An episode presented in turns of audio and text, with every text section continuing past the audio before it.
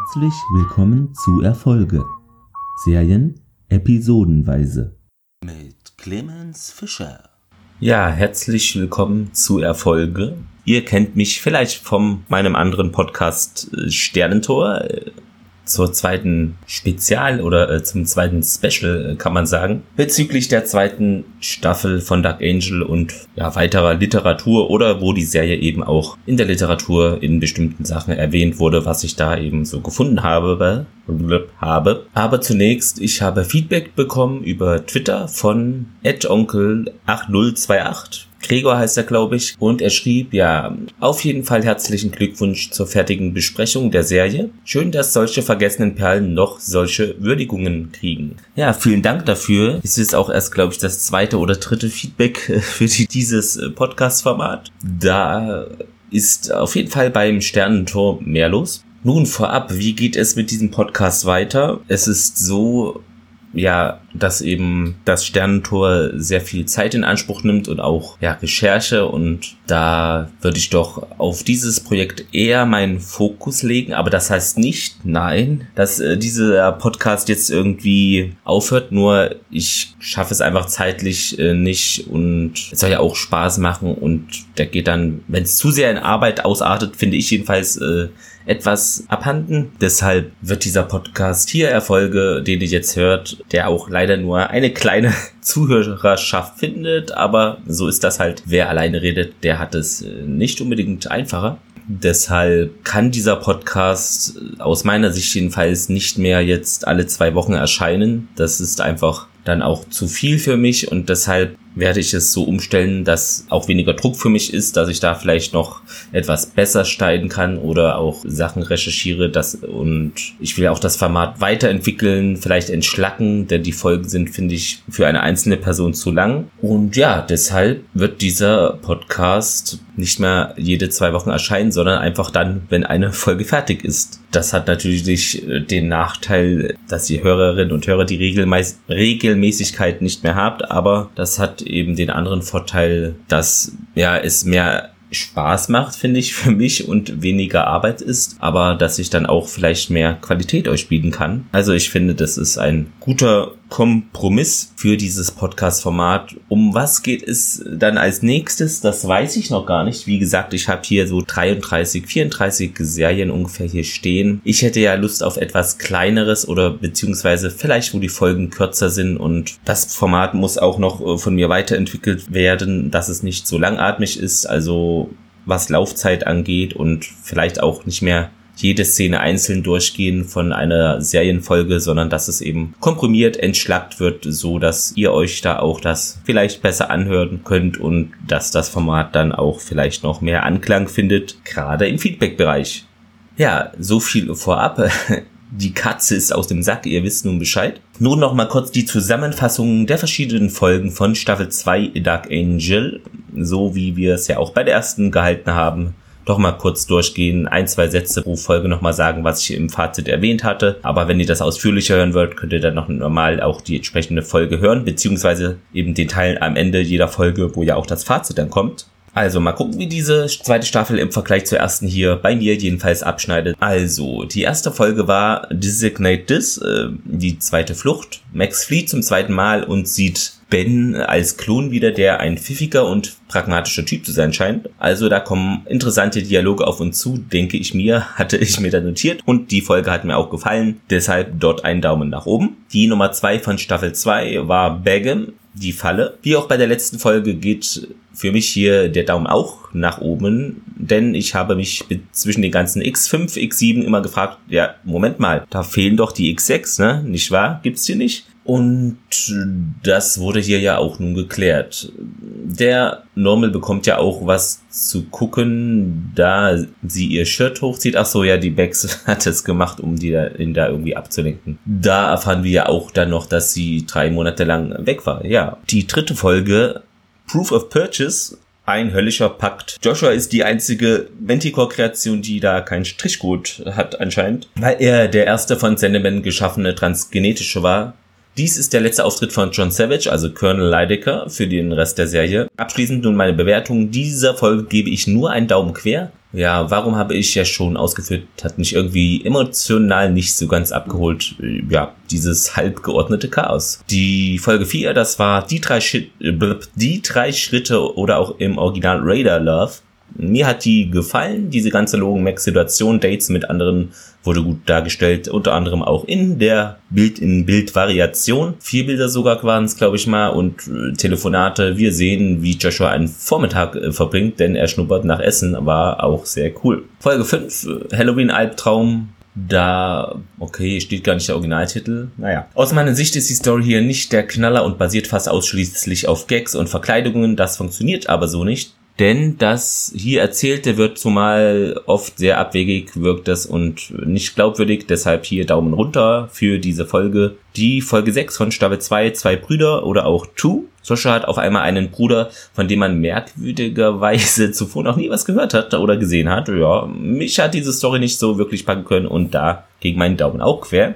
Dann die sieben, Some Assembly Required, äh, Ersatzteile gefällig. Ja, aus diesem Nichts taucht Zack auf und ja, es wurde zwar erklärt, warum er noch lebt, aber ich persönlich fand das dennoch eher unglaubwürdig. Für mich hat die Rückkehr Zacks also ja irgendwie doch noch funktioniert und daher geht mein Daumen guten Gewissens nach oben, schrieb ich dort. Nun zur Folge acht, Gill Girl, das Paar mit den Kiemen, Fazit. Trotz einiger Ungenauigkeiten hat mir diese Folge gefallen. Die zwei Aquas kommunizieren ja via Wal- oder Delfinlaute, ähnlich war das. Und die zwei Wasserleute sind am Ende auch glücklich, haben ja auch Nachwuchs, beziehungsweise diese Eier. Also diese Folge äh, endet relativ positiv, wenn man diese Max-Logan-Distanz-Situation einmal ausblendet.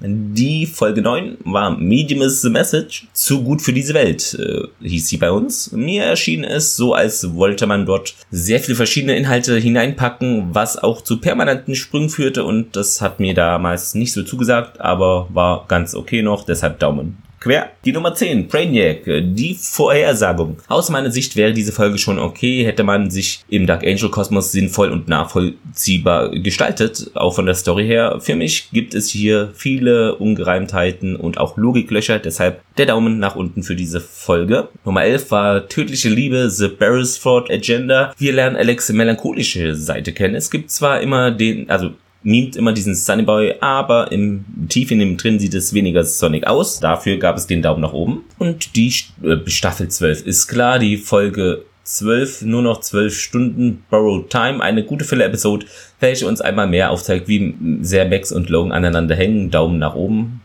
Die dreizehn war in der Schusslinie, Haber Knights. Die Folge ist wie Prodigy, das Wunderkind, eine Art Kammerspiel und spielt überwiegend im Krankenhaus.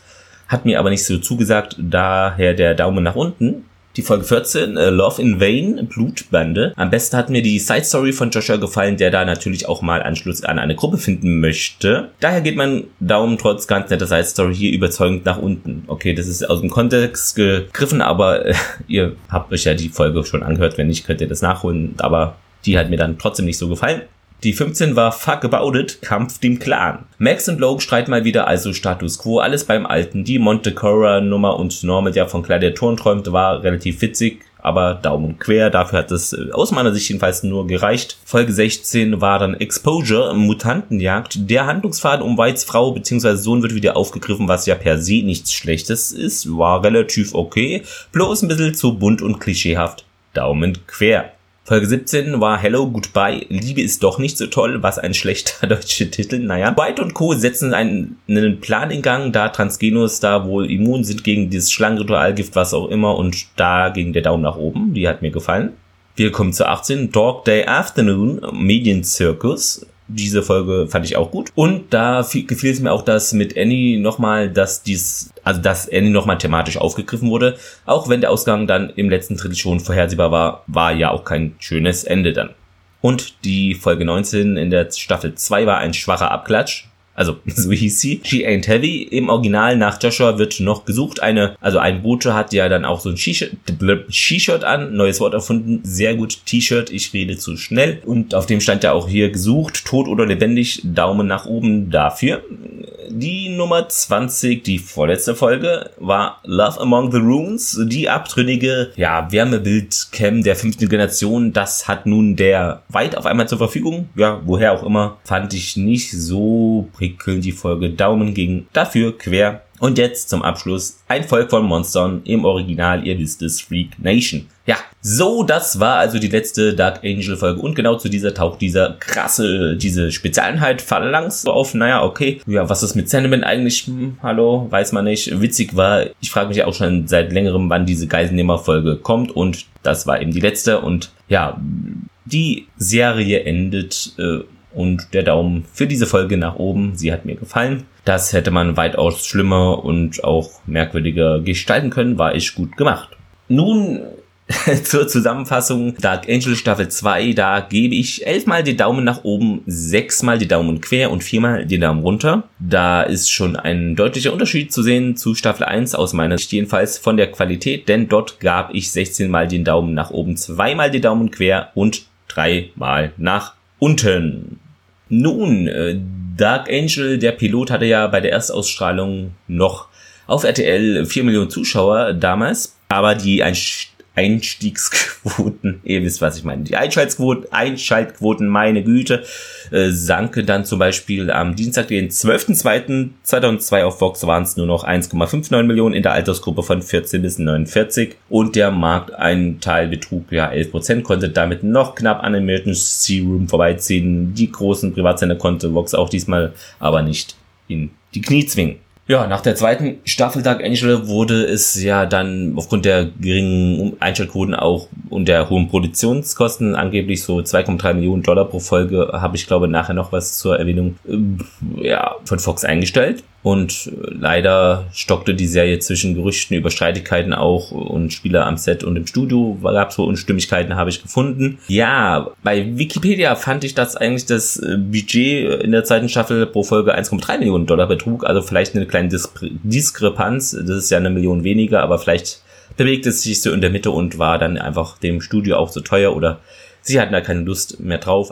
Cameron beschloss ja einzuspringen hier für das Finale, das zu drehen. Andere Regisseur da war nicht mehr involviert und ja, er tat sie zum Teil wegen der Erfahrung, aber auch um dem Sender das Potenzial für eine dritte Staffel aufzeigen zu können, ja. Und es war seine erste Erfahrung auch äh, als Regisseur für ein Fernsehdrama. Ja, dem Produzenten wurde zunächst auch mitgeteilt, dass eine dritte Staffel für Dark Angel genehmigt worden war, aber zwei Tage später teilte Fox doch mit, ähm, ja, nö, ist nicht. Die Staffel, die Serie ist abgesagt und ja, da habe ich auch was gefunden, da aus, ja, was James Cameron, wie er das fand, natürlich nicht so prickelnd, wir ja auch nicht. Sie riefen uns am Samstag an und sagten uns, dass wir im Zeitplan liegen und abgeholt wurden. Sein, wir trafen uns am Samstag und feierten, der Sonntag vergeht und am Montagmorgen erhalten wir einen Anruf. Nein, sie stehen nicht mehr auf dem Programm, es wurde geändert. Davon habe ich noch nie gehört, aber ich war auch noch nie im Fernsehen gewesen. Hm. Wir sollten am Montag in einem Flugzeug sitzen und am Dienstag in New York im Voraus zum Sender gehen. Sie riefen uns an diesem Tag an und sagten, ja, wir sollten nicht hinfliegen. Ich war stinksauer. Das hat James Cameron dazu gesagt oder auch mal geschrieben. Hinzu kommt auch noch die Sache mit dem elften September. Das schmeckte dann auch vielleicht dem Studio nicht so. Ich meine, ne, wer weiß.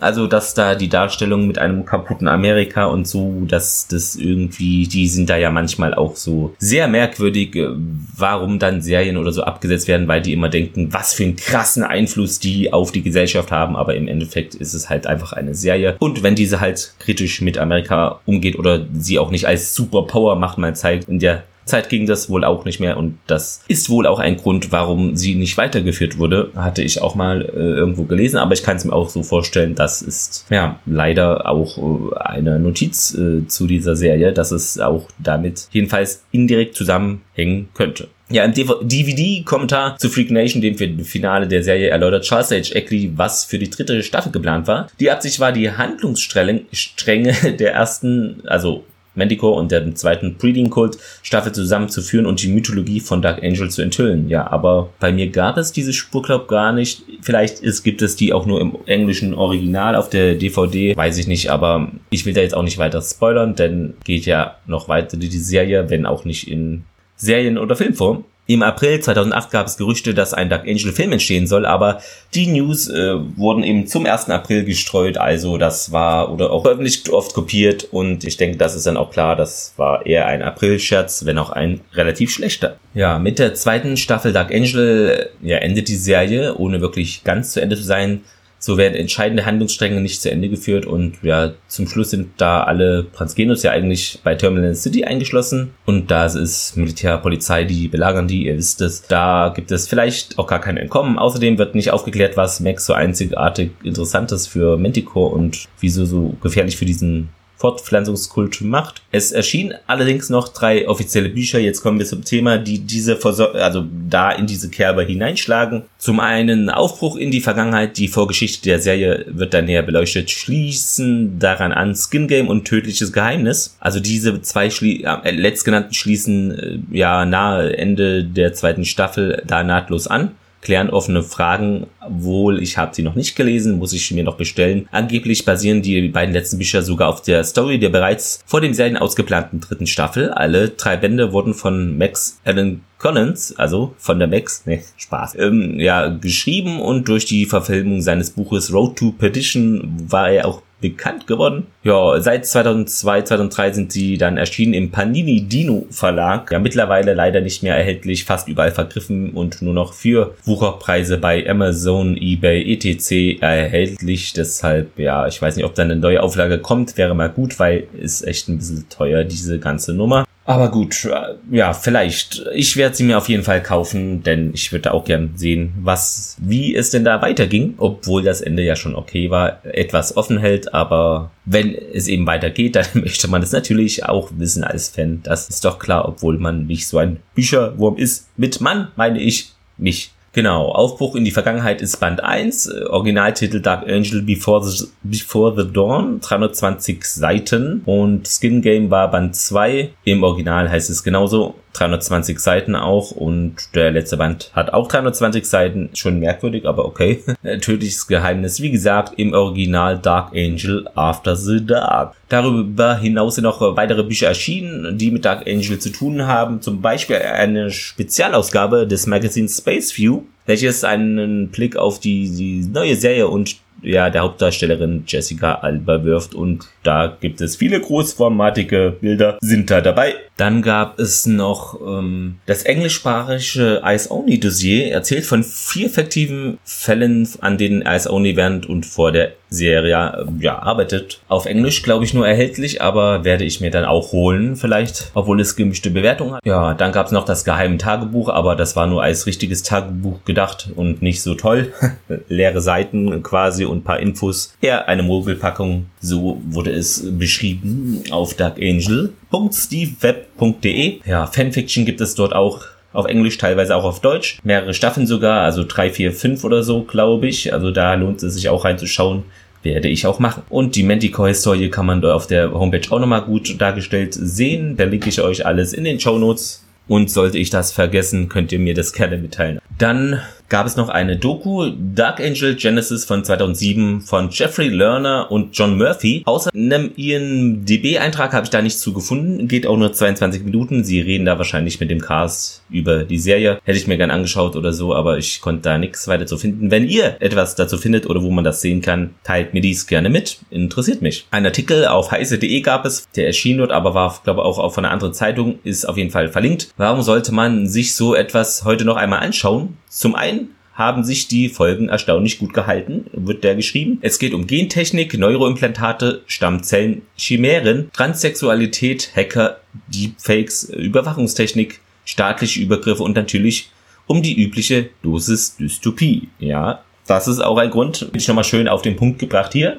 von dem Autor. Und ja, dann gab es noch zwanzig Crazy Details Behind the Making of Dark Angel. Werde ich jetzt nicht alles nochmal ausführen, aber euch verlinken. Da gibt es einige interessante Sachen auch. Ist nur etwas sehr viel, was ich da immer gefunden habe. Und dann auch zur letzten Folge hier eine Review von Netz. Fand ich der, oder war, ist es denn der? Auf jeden Fall hat die Person es sehr gut aus dem, auf den Punkt gebracht. Jetzt hier habe ich das mal in Deutsch übersetzt. Schlussfolgerung. Als Dark Angel zweitausendzwei zum ersten Mal abgesetzt wurde, war ich untröstlich, um die Wahrheit zu sagen. Die schwachsinnige Entscheidung von Fox macht mich bis heute äh, verbittert. Es ist jedoch etwas Interessantes passiert. Ich habe nicht mehr das Gefühl, dass Dark Angel eine unvollendete Geschichte ist. Sicherlich hätte die Serie in Bezug auf die Handlung noch eine ganze Weile weitergehen können. In Klammern, der Krieg zwischen Transgenos und den Menschen ist eine Prämisse, die jahrzehntelang hätte ja, spielen können. Aber Max' Reise ist abgeschlossen. Im Pilotfilm wurden wir einem Mädchen vorgestellt, das sich weniger um den Status quo einer dystopischen Welt scherte. Sie war auf der Flucht und sie war wild entschlossen zu verbergen, wer sie wirklich war. Aber am Ende des Finales steht sie an der Spitze einer Transgeno-Revolution und inmitten, also im Herzen von Seattle, eine Freak Nation hat sie gegründet. Ihre Reise ist monumental. Also ja, sie nimmt ihr einer ungerechten Absage den Stachel, denn die Fans können Trost in der Vorstellung finden, dass Max der Charakterdarstellung zu Ende geht, ihre Reise. Also,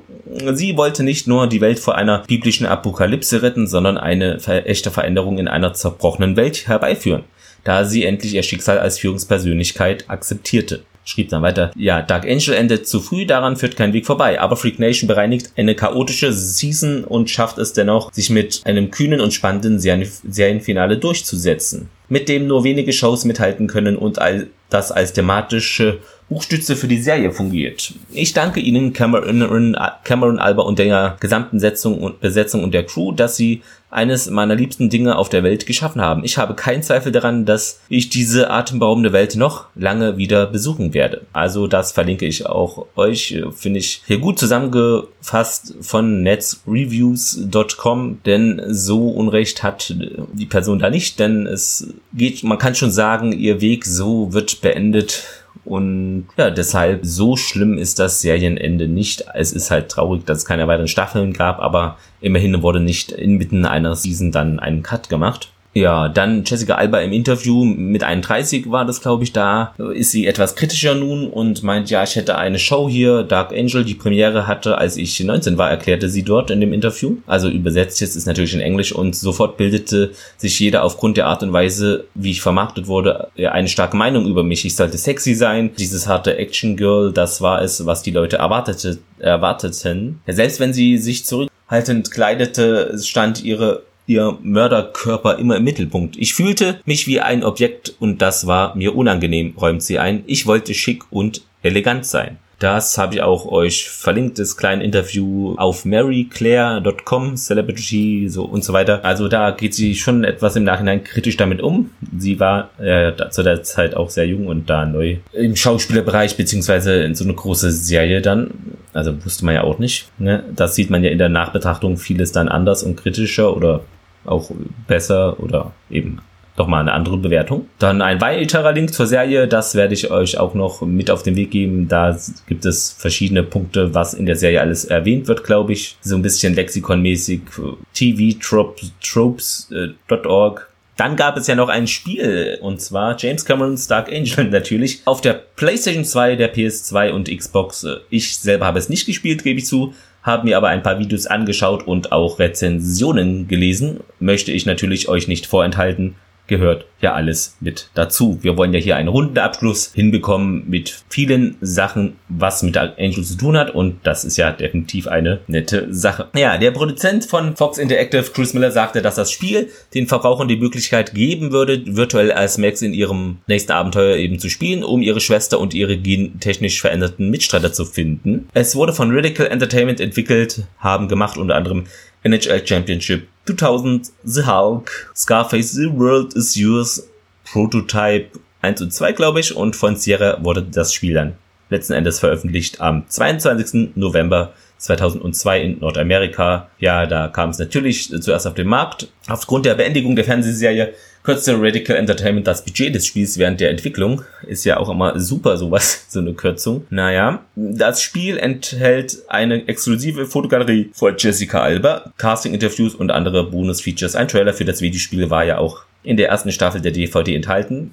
Ja, dann gab es noch Reviews zu dem Spiel. Ich habe hier mal eine kleine Zusammenfassung von Four Players war es, glaube ich, da die Pro und Kontras eines Regisseurs, hätte ich fast gesagt, natürlich Redakteurs, ein gewisser Jens Bischof vom sechster vierter zweitausenddrei, da schrieb er, gefällt mir, löbliche Synchro, teilweise coole Moves, variable Schwierigkeit, halbwegs gelungene Atmosphäre und gefällt mir nicht, da wurde eben hingewiesen, laue Story, schwache K I, mäßige Technik, bockige Kamera, ödes Leveldesign, nervige Ladezeiten, hakelige Steuerung, ja, linearer Spielverlauf, unklare Missionsziele und monotones Gameplay.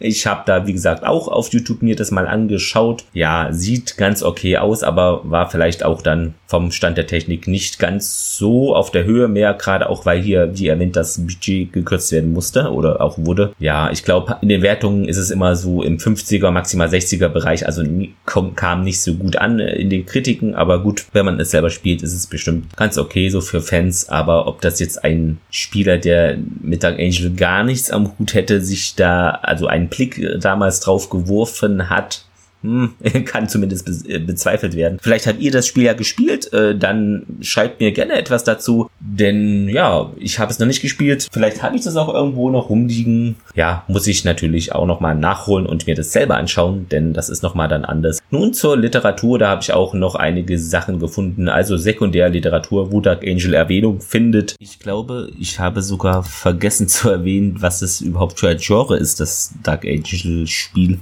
Ja, es ist wohl eine Mischung, so wie ich das verstanden habe, aus Beat'em Up, wie ich das sehen konnte auf YouTube. Beat'em Up mit Elementen eines Adventures, also ja, Action-Adventure könnte man natürlich auch sagen. Man spielt, wie schon erwähnt, die Max und kloppt und rätselt sich so durch die Gegend, natürlich, mit auch entsprechendem Soundtrack. Genau, nur dass das auch nicht unerwähnt bleibt, falls ich es vergessen habe. Weitere Literatur, weil da habe ich gefunden, Genetically Modified Humans, Human Beings in Dark Angel. Und zwar, ja, das war ein Kapitel des Buches A Critical Companion to James Cameron. Da geht es unter anderem eben um eine unglaubliche Version, die einer akribisch konstruierten Welt auf die Weinland eben gebracht wurde. Kunst, Wissenschaft, Technologie seien da miteinander verbunden worden, wird gesagt. Und ja, hätte auch Anlehnungen an Terminator zwei, also hier eine so eine geschaffene Welt. Er würde eben mit Dark Angel zeigen, steht dort, wie künstliche Menschen und Mutanten, eine Vielzahl von nichtmenschlichen Wesen, die mit der menschlichen Gestalt auch konfrontiert werden, ein Motiv, das sich auch häufiger in anderen Werken von ihm findet. Und eben die Konfrontation zwischen den künstlichen Menschen und der, in Klammern, neuen Gesellschaft ruft Fragen hervor, wie, wer bin ich, wo komme ich her, ist es ethisch vertretbar, folgendes äh, etwas zu machen und zu manipulieren. Ja, und genau, ist das nichtmenschliche Wesen vielleicht ab und zu auch menschlicher als äh,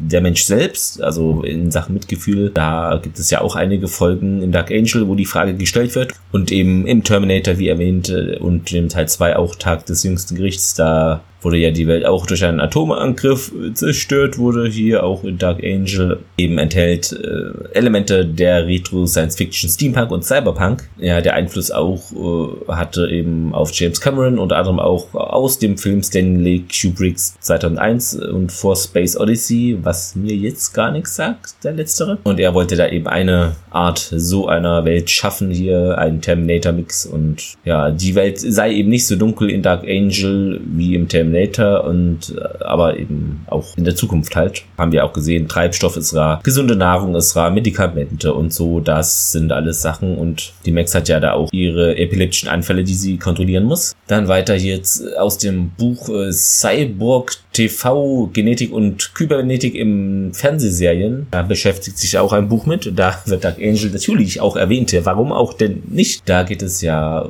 um die Informationswissenschaften, computertechnologische Prozesse, die die eben reelle Umsetzung finden. Und es geht da um eine Denkfigur eines Beschreibungsmodells, wie eine Verbindung von Mensch und eben ja, Logik und eine funktionale Verbindung stattfindet, wie man sich der Wechselseitigkeit von Körper- und Medientechnik vorstellen kann, wenn man beides versucht, auf einer Grundlage der Informationsebene zu zerlegen, wird thematisiert. Ich muss da jetzt nicht alles äh, drauf vorlesen, aber ein paar Sachen. Also es geht ja auch in, in, um Implantate in Dark Angel und entsprechend von generischen und digitalen Computercodes auch in der Serie werden verwendet. Das hat es wohl auch natürlich damals gegeben bei der Figur des Colonel Steve Austin, der ja auch eine Verschaltung war von Mensch und Informationsverarbeitungsmaschine mit der Kybernetik hier aus der Serie. Und in Dark Angel war das eben ähnlich in dem Projekt. Eben die Informationen hier des Körpers, das wird alles neu aufgebaut. Und dann eben eine Schnittstelle hier zwischen Mensch und Maschine wird gesehen auf der Ebene der Verarbeitung und auch der Manipulation der menschlichen D N A. Stichwort Katzengehen, ne? Das wird da auch thematisiert. Ja, auf der einen Seite ist der genetische Code der Figur Max Guevara selbst Genstand, also Bio- informationswissenschaftlicher Versuchsanordnung, wenn dem menschlichen Genom in der Serie unter anderem Katz-Gene hinzugefügt wurden. Okay, das hatte ich eben ja schon gesagt. Und um eben die körperliche Agilität der Protagonistin zu optimieren. Wird jetzt hier hochwissenschaftlich, hätte ich auch nicht nochmal gedacht hier in diesem Podcast, aber anscheinend ist das so. Genau, und das will natürlich das Militär auch in der Serie sich zunutze machen. Die U S-Serien Dark Angel und The Six Million Dollar Man setzten sich unter anderem damit auseinander und zeigten nicht nur wohlwollende Tendenzen, we can make it better, faster, sondern thematisieren auch die Herausforderungen im Sinn der Trial-and-Error-Sache. Das wird da alles thematisiert und verglichen hier Steve Austin und Max Guevara. Dann habe ich noch etwas gefunden, auch interessant, aus einem Buch Glaube und Geschlecht, fromme Frauen, spirituelle Erfahrungen und religiöse Traditionen. War, glaube ich, auch eine wissenschaftliche Ausarbeitung. Wenn mich nicht alles täuscht, und da geht es natürlich, findet da Dark Angel auch Erwähnung. Und zwar nicht so viel, aber ein bisschen. Was habe ich da bei dieser Suchmaschine mit G gefunden? Genau. Um Himmels Willen hat eine Adeptistin zur Hauptperson Touched by an Angel und Dark Angel stellen weibliche Engel als Zentralfiguren in den Mittelpunkt. Also nur ein kleiner Einschub, was ich hier gefunden habe, aber da steht bestimmt noch mehr dazu in dieser Ausarbeitung, wer weiß. Dann gab es noch äh, Feria, eine Haar- Farbe, Koloration, Dark Angel, lief auch eine Werbung auf Vox, glaube ich, stand in einer Werbe, nicht Zeitung, aber einem Werbebuch, glaube ich, auch da eben, jetzt übersetzt ins Deutsche auch. Jessica Alba verkaufte die Tugenden der Feria in Dark Angel, also dieses Produkt, jedes Mal, wenn die Schauspielerin in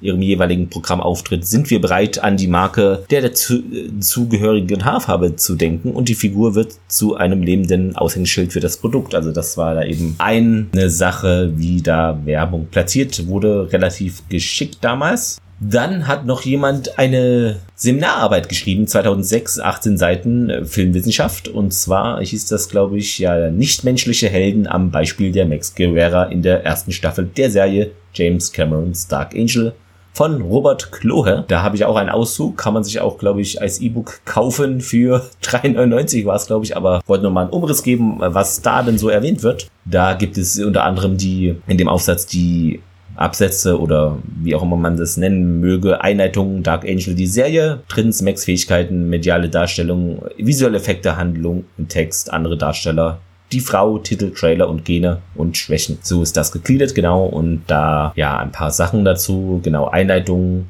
schon immer haben mythische Figuren die Fantasie der Menschen angeregt und häufig besaßen diese Charaktere und Hintergründe und Fähigkeiten, die im Allgemeinen als übermenschlich oder übernatürlich bezeichnet werden. Dem Helden übermenschliche Möglichkeiten an die Hand zu geben, ist dagegen ein, ja, gewagtes unter, gewagteres Unterfangen. Nicht nur besteht die Gefahr, damit die gesamte Geschichte unglaubwürdig zu machen, auch dem Rezipienten die Nähe zur Figur, seine Möglichkeit zur Identifikation und damit Sympathie mit dieser zu nehmen, wächst mit jedem weiteren Schritt der Entfremdung. Ja, ist klar, irgendwann wird's unglaubwürdig und man denkt, okay. Zunehmend schmaler wird der Grad dieser Wanderung, wenn die Figur nicht nur von ihren Fähigkeiten, sondern auch ihrem Hintergrund oder gar Aussehen her im wahrsten Sinne entmenschlicht wird. Und weiter heißt es dort, in den, jenen Fällen, in denen sich der Erzähler auf diese Wagnis eingelassen hat, sind oft wahre Kunstgriffe sowie eine überwältigende Beliebtheit der Figur unter den Empfängern zu finden. Kino und Fernsehen zeigen immer wieder Beispiele für gelungene Akzeptanz. Man denke nur an den Halbvulkanier Spock aus Star Trek, den Vampirpolizisten Nick Knight aus Forever Knight, nie gehört, oder den wirklichen Superman Clark Kent. Habe ich Superman gesagt? Natürlich Superman. Ja, welche medialen Mittel stehen da zur Verfügung? Auf welche Art wird da eben das angewandt? Wie erreiche er die Gunst des Publikums? Ähm, dort, da hat der Autor festgestellt, ja, erst die Bekanntschaft mit Logan Kell, einem Cyberjournalisten, ändert ihre desillusionierte, distanzsuchende Art nach und nach. Als Eyes Only macht Logan Piratensendungen, um Korruption und Missstände aufzudecken. Das wisst ihr, das wissen wir alle. Er wird von Max auch als, einmal als zynisch, also einmal zynisch als hochmoralischer, idealistischer linker Humanist bezeichnet und widerspricht in seiner Art vielem, was sie auf harte Weise gelernt hat. Doch gerade damit eröffnet er der flüchtigen Soldatin eine Sicht auf die Welt, eine neue, basierend auf einem Handel, aus dem mehr wird, unterstützen sie sich gegenseitig auf ihren Missionen. Ja, Max Fähigkeit, die hat ja bestimmte Sachen, Elemente, und zwar gesteigerte Sinne, übermenschliche Stärke, übermenschliche Schnelligkeit, außergewöhnliche Kampffertigkeiten und Kaltunempfindlichkeit sowie hohe Ausdauer. In dem Kapitel visuelle Effekte heißt es unter anderem, ja, anstelle des Zuschauers erscheint sie als unsichtbarer Dritter in einem Raum anwesend, um ein Gespräch zu verfolgen oder einen einzelnen Charakter zu beobachten. Erkundet die Szene aber auch von selbst. So wird man zum Beispiel in einer Folge Zeuge eines Einbruchs von Max auf einem Schiff. Nach einem kurzen Blick auf den Ort der Handlung wird direkt zu Max geschnitten. Also hier geht es um die visuellen Effekte, halt ist klar, wie das umgesetzt wird. Sehr interessant. Sie bleibt allerdings für den Beobachter hinter der Reling halt verborgen, dann scheint die Kamera selbst hinter Gegenständen versteckt zu sein. Als nächstes erfährt der Zuschauer von den Machenschaften des Schiffsbesitzers, schleicht quasi selbst an jenen Fenster vorbei, hinter denen gerade Menschenhandel betrieben wird. Verstärkt wird dieser Effekt noch durch die ungewöhnliche Position der Mutantin, kopfüber von der Decke hängend.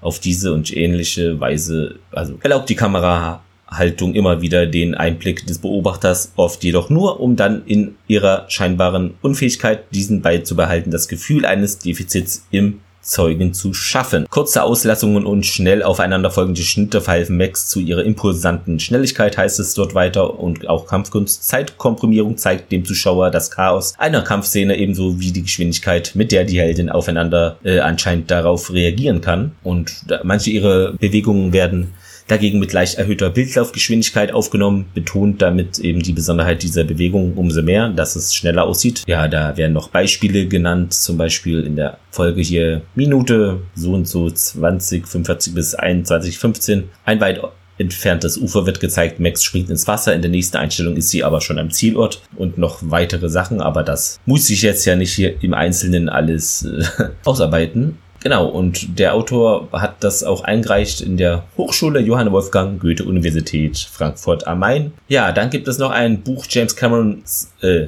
ohne S, einfach James Cameron Interviews. Da sind auch noch einige Sachen drin zu Dark Angel. Da gab es eine Vox-Plakatkampagne noch, die die zweite Staffel präsentierte von der Horizont Online-Zeitung am Freitag, den fünfzehnten November zweitausendzwei, hieß es dort: Ab dem neunzehnten November wirbt eine neue Plakatkampagne für den Start der zweiten Staffel von James Camerons Dark Angel auf Fox. Bundesweit präsentiert sich die Hauptdarstellerin Jessica Alba auf zwei Motiven, mit dem Claims: Die Sahneschnitte aus der Retorte, oh Gott, ist das schlimm, würde man heute, glaube ich, auch nicht mehr so machen. Und Girls Kick Ass, finde ich viel besser. Und ja, macht die Düsseldorfer Werbeagentur, was? Sixpack hieß die, okay, ich will jetzt hier nicht Werbung machen, aber interessanter Name, sonst hätte ich ihn weggelassen, auf die neue Staffel aufmerksam. Ja, zum Schluss aber mein Fundstück, mein persönliches Highlight bei der Dark Angel Recherche. Hätte ich auch nicht gedacht, was ich da alles vorfinden werde. Und zwar aus der Zeitung, die ich sonst wahrscheinlich nie gelesen hätte. Und zwar die Zeitschrift für Religions- und Weltanschauungsfragen vom fünften zweitausenddrei